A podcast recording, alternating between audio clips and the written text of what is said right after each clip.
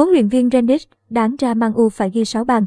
Huấn luyện viên Rennes cho rằng nếu tận dụng tốt cơ hội, Man U đã có thể ghi tới 6 bàn vào lưới lít ở trận đấu tối qua trong khuôn khổ vòng 26 ngoại hạng Anh. Chúng tôi đã mất 5 phút để lấy lại tinh thần sau bàn thua thứ hai và sau đó đội kiểm soát lại được thế trận trong khoảng thời gian 20 phút cuối.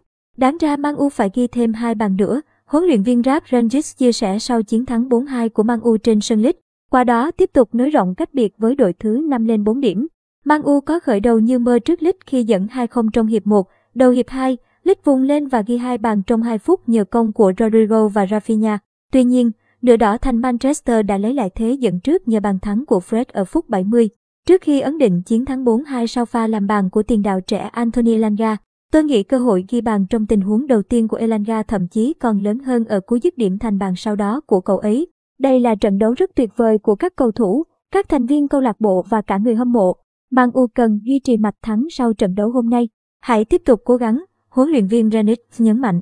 Man U đã thắng cả hai trận gần nhất, ghi 6 bàn vào lưới Leeds và Brighton và Hope Albion. Giữa tuần tới, Quỷ đỏ sẽ có màn so tài với Atletico Madrid ở lượt đi vòng 1 trên 8 Champions League, bên cạnh những trận đấu khó khăn ở ngoại hạng Anh trong tháng 3.